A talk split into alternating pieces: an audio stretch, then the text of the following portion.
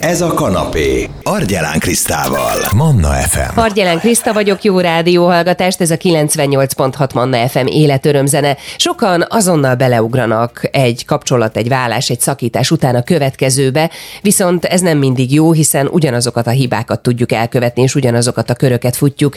Miért is kell meggyászolni, lezárni egy kapcsolatot? Ez a témánk ezúttal Galambos Balázsral, a Szépen Vállás Központ alapítójával, illetve Mocselli Néva szexuálpszichológussal. Újrakezdés vállás után. Hogyan lehet újra kezdeni, Éva? Ahhoz, hogy valamit újra kezdjünk, ahhoz le kell zárni az előzőt, és az nagyon fontos rész ennek a folyamatnak, hogy az, azt az előző kapcsolatot, azt a gyászmunkát, azt a veszteségfeldolgozást mindenképpen megtörténjen, és utána, azután, ha az megvan, akkor lehet tiszta lappal új kapcsolatot, és akkor lehet jó kapcsolatot újra kezdeni. Tisztában vannak a felek Balázs általában azzal, hogy le kell zárni egy kapcsolatot ahhoz, hogy újat tudjunk kezdeni? Nem, nincsenek tisztában a felek, egy azon, azzal sincsenek tisztában, hogy mi az, ami mögöttük van, milyen következtetéseket kéne levonni, és hogyan kéne felkészülni az új életre, és mi az, ami várható. Tehát ahogy a, a házasságban, a gyerekvállalásban a legkisebb tudatosság nélkül jönnek bele, vagy zúdulnak bele a diplomás emberek, ugyanígy a vállás utáni önálló életbe is a legkisebb tudatosság és felkészülés és, és gyászidő és minden nélkül eh, gyakorlatilag, mintha 80-al érkeznénk egy kanyarba, úgy, úgy mennek bele rengetegen. Miért baj az, hogyha nem gyászolunk? Mi annak a veszélye, hogyha nem adjuk meg magunknak a megfelelő időt? Nagyon sok esetben Ugye az történik, ahol ez a folyamat nyilván nem is zajlik le, ez a veszteségfeldolgozás, hogy már eleve a szeretővel költözik össze, vagy a szeretővel kezd új életet. És ugye tudjuk, hogy amikor valaki viszonyban van, azok a lopott, boldog órák, csak a jó van abban a, a viszonyban, csak a jót élik meg, annak nincs köze ahhoz, hogy hogy éljük a hétköznapi életünket, ahol itt is van gyerek, ott is van gyerek, pénzügyi dolgokat kell lezárni, de teljesen megváltozik mindenkinek az élete. Tehát, hogy ott a szeretői viszonyban, ott a jóban össze tudnak a párok kapcsolódni. De amikor ez már így teljesen megjelenik, és mondjuk összeköltöznek, és elkezdődnek a hétköznapok, akkor ugye már ennek a minősége a is megváltozik, és nagyon sokan mondják azt egy ilyen szeretői viszonyba való belemenekülés után, hogy lehet, hogyha hagytak volna maguknak időt arra, hogy feldolgozzák az előzőt, nem biztos, hogy azt a, azt a párt választották volna, aki a szeretőjük volt. Tehát, hogy ezért egy olyan veszélyt hordoz mindenképpen magában, hogy, hogy nem biztos, hogy ez a kapcsolat, amiben beleugrik, valaki az, aki a szeretői kapcsolatába, hogy az jó kapcsolat lesz. Ez természetesen nem törvényszerű, hogy csak rossz lehet, de azt, lát, azt látjuk a hétköznapi életben, a munkánk során, hogy, hogy bizony nem biztos, hogy az sikerül, hogyha nincs az előző veszteség feldolgozva. Mennyire szeretünk foglalkozni a veszteség feldolgozással? Én úgy látom, hogy abszolút rohannánk már az újba, a, a következőbe. Igen, azt nagyon jól érzékel, hogy semennyire nem szeretünk belelépni a veszteség feldolgozásba. Én a szépen vajár konzultációkon az első kérdéseim egyike szokott az lenni a, akár a hölgyek, vagy az urak, vagy a kapcsolat felé, hogyha együtt ülnek velem szembe, hogy volt-e olyan várandóság, amiből nem született baba, és nagyon sokszor volt, és hogy ez így meg lett dolgozva, vagy szőnyeg alá lett söpörve. Hát sosem beszéltünk róla, sosem beszéltünk ki. Egy, itt gyakorlatilag egy lélek nem született meg. Vagy egészségügyi problémák, vagy egy döntés miatt. De ez nem egy olyan történet, már ez sem, amin úgy át kéne lépni, mintha semmi nem történt volna. Na most ez a probléma megoldó mechanizmus van egy, egy gyermeknek az elvesztésénél, egy elmenetelnél, vagy elvesztetésénél, akkor magánál a vállásnál az évtizedes kapcsolat megszakadásán is várhatólag ugyanez lesz az emberek ilyen nagy részénél. Tehát kerülik, nem divat, és nem is kellemes szembenézni a fájdalommal, a fejlődésért viszont azt meg kell tenni. Együtt kell egyébként ezen dolgozni egy párnak, vagy egyedül? Lehet együtt is dolgozni ezen, de nyilván nem ez a jellemző.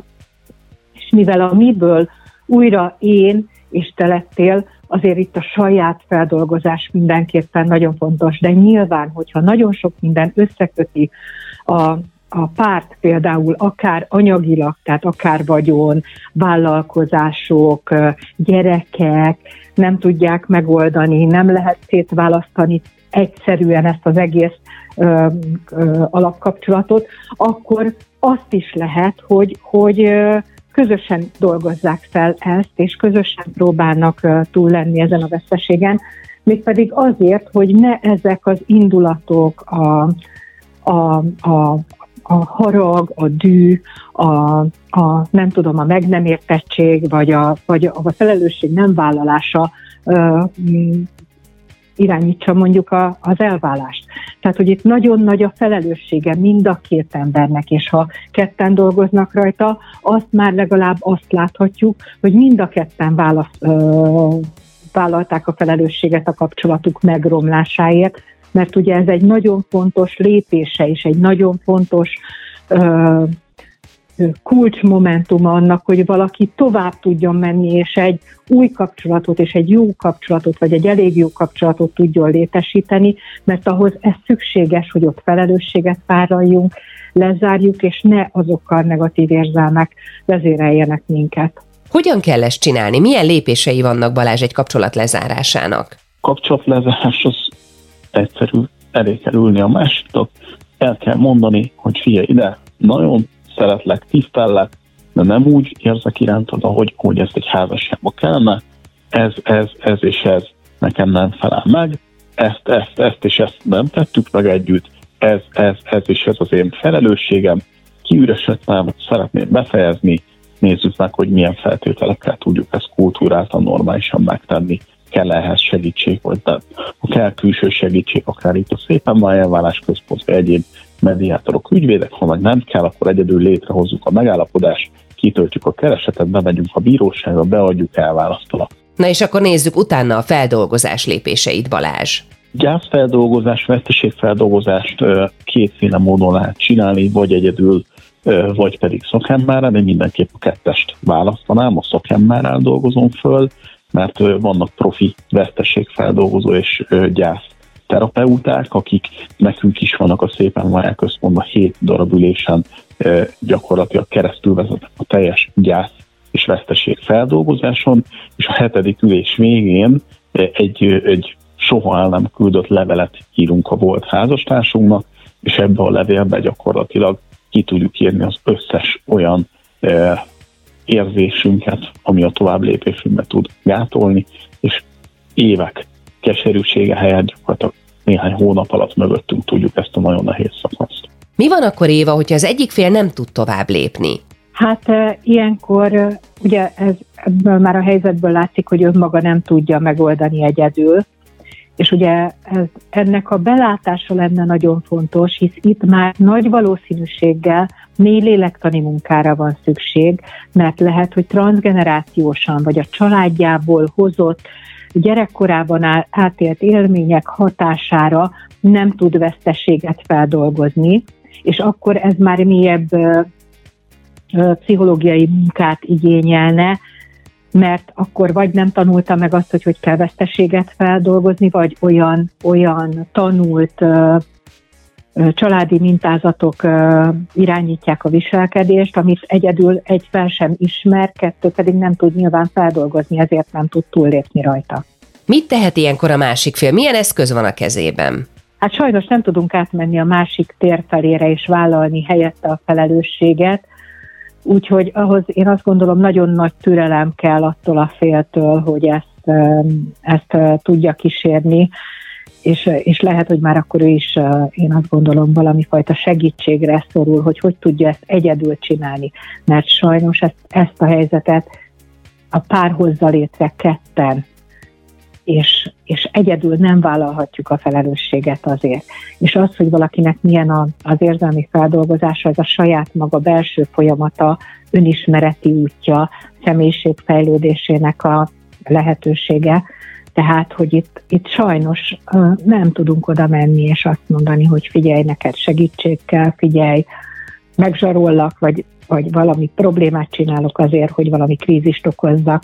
Hát sajnos akkor azt kell elfogadni, hogy a másik fél nem, nem tud ebbe partner lenni. Ez ugye akkor nagyon nehéz, hogyha gyerek van, és esetleg az, aki nem tudja feldolgozni, az a, az a fél mondjuk el akarja idegeníteni a gyereket a másiktól, vagy alássa a következő kapcsolatot, vagy nem partner, vagy nem együttműködő, akár a gyerek elhelyezésben, vagy akár ez ugye akár anyagi téren is megvalósulhat. Tehát, hogy ez egy nagyon nehéz helyzet. Balázs, milyen jelei vannak annak, hogy sikerült túllépni és lezárni a kapcsolatot? Például a szülőtársunkon, az ex-férünkkel, ex-feleségünkkel egy kultúrát, normális, előre mutató, konstruktív kapcsolatot tudunk létesíteni, fenntartani, nem kötnek hozzá szélsőséges érzelmek, és normálisan nyitott szívvel tudunk kapcsolódni az új partnereinkkel. Mennyi idő ez? Erre kíváncsi Enikő. Általában mennyi idő alatt tudunk letenni mondjuk egy török felsőfokú nyelvvizsgát, úgyhogy sosem tanultunk még törökről, meg egy űbetűt se tanultunk meg. Tórigot lehet mondani, fogalmam nincs. Ha valakinek jó a nyelvérzéke, annak két év, van, valakinek rossz az nyolc, meg az is lehet, hogy sosem. Tehát ez ugyan, ugyanez ebben a műfajban. Hová fordulhatnak azok, akiknek nehézségeik vannak egy kapcsolat lezárásával kapcsolatban? Akár hozzánk www.szépenvaja.hu megtalálják az elérhetőségünket, vagy pedig üssék be a Google-be, hogy veszteségfeldolgozás, és ki fog listázni egy csomó veszteségfeldolgozó szakember hozzájuk, tehát meg kis nem véletlenül dolgozunk veszteségfeldolgozó szakemberekkel, mert nagyon sok széttört lelkű ember van, aki évekig, akár évtizedekig nem tud túllépni azon a, a, a kettő szón nem kellettem.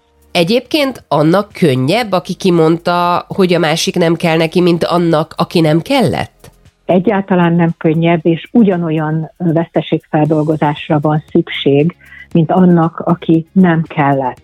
Tehát ugye ezt azt gondolják sokszor az emberek, akár kliensek, hogy azért, mert ha ő ment el, akkor neki már erre nincs szükség de azért hozzáteszem, hogy ne lenne szükség. Hát benne is ugyanaz a folyamat zajlik, hisz ez a veszteségfeldolgozás az emberben, egy személyiségben zajlik.